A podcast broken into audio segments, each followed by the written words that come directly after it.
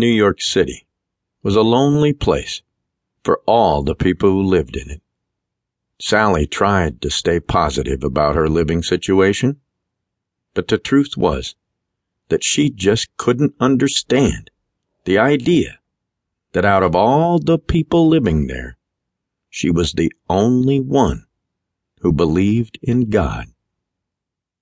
Sally understood that the thought was an exaggeration.